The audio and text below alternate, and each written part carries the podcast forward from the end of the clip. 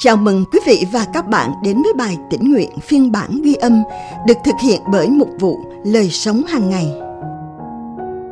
Bài suy gẫm hôm nay của chúng ta có tựa đề Ban cho khi còn sống.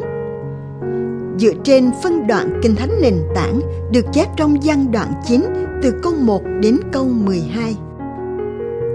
Đang khi đi đường, Đức Chúa Giêsu thấy một người mù từ lúc mới sinh. Các môn đồ hỏi Ngài, Thưa Thầy, ai là người đã phạm tội? Người này hay cha mẹ anh ta khiến anh ta mới sinh ra đã bị mù? Đức Chúa Giêsu đáp, không phải vì anh này hay cha mẹ anh đã phạm tội, nhưng để công việc của Đức Chúa Trời được tỏ ra trong anh ta. Lúc còn ban ngày, chúng ta phải làm những công việc của đấng đã sai ta. Đêm đến, không ai có thể làm việc được. Đang lúc ta còn ở thế gian, ta là ánh sáng của thế gian. Nói xong, Ngài nhổ xuống đất, lấy nước bọt hòa thành bùn và bôi vào mắt người mù, rồi bảo anh ta, hãy đi và rửa nơi hồ Siloe. Từ này có nghĩa là được sai đi. Vậy anh ta đi và rửa, rồi trở lại thì thấy được.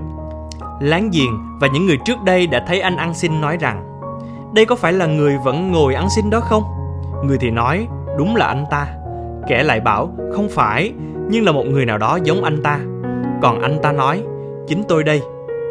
Họ hỏi anh ta, thế thì làm sao mắt anh lại mở ra được? Anh đáp, một người tên là Giêsu đã hòa bùn bôi vào mắt tôi và bảo tôi hãy đi đến hồ Siloe mà rửa. Vậy tôi đã đi, rửa và thấy được. Họ lại hỏi, ông ấy ở đâu? Anh đáp, tôi không biết. Và câu Kinh Thánh hôm nay chúng ta cần ghi nhớ được chép trong văn đoạn 9 câu 4. Lúc còn ban ngày, chúng ta phải làm những công việc của đấng đã sai ta. Đêm đến, không ai có thể làm việc được. Một doanh nhân thành công đã dành một vài thập kỷ trong cuộc đời để làm tất cả những gì có thể nhằm cho đi gia tài của mình. Là tỷ phú, ông đã quyên góp cho nhiều mục đích như mang lại hòa bình cho Bắc Ireland và hiện đại hóa hệ thống y tế Việt Nam. Và không lâu trước khi qua đời, ông đã dành 350 triệu đô la để biến đảo Roosevelt của New York thành trung tâm công nghệ. Người đàn ông đó nói rằng, tôi tin chắc vào việc cho đi khi còn sống. Tôi thấy không có lý do gì để trì hoãn điều đó. Hơn nữa, cho đi khi còn sống sẽ vui hơn so với cho đi khi đã lìa đời. Hãy ban cho khi bạn còn sống, thật là một thái độ sống đáng có. Trong câu chuyện của dân về một người mù bẩm sinh, các môn đồ của chúa đang cố gắng quyết định xem ai đã phạm tội. Chúa giêsu đã trả lời ngắn gọn câu hỏi của họ bằng cách nói rằng, đó chẳng phải tại người hay tại cha mẹ đã phạm tội nhưng ấy để cho những việc Đức Chúa Trời được tỏ ra trong người. Trong khi còn ban ngày, ta phải làm trọn những việc của đấng đã sai ta đến. Tối lại thì không ai làm việc được.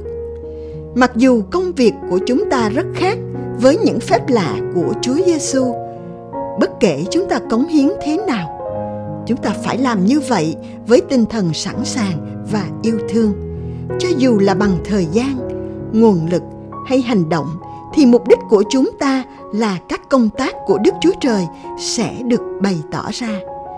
Vì Đức Chúa Trời yêu thương thế gian đến nỗi Ngài đã ban cho. Về phần mình, chúng ta hãy ban cho khi đang còn sống.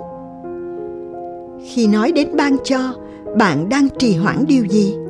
Theo bạn, cho đi khi còn sống có nghĩa là gì? Chúng ta cùng nhau cầu nguyện lạy chúa là đấng ban cho ngày hôm nay, xin chỉ cho con những nơi nào mà con có thể ban cho amen Cảm ơn quý vị và các bạn đã lắng nghe phiên bản ghi âm bài tĩnh nguyện hôm nay. Chương trình được thực hiện bởi Mục vụ Lời Sống Hàng Ngày.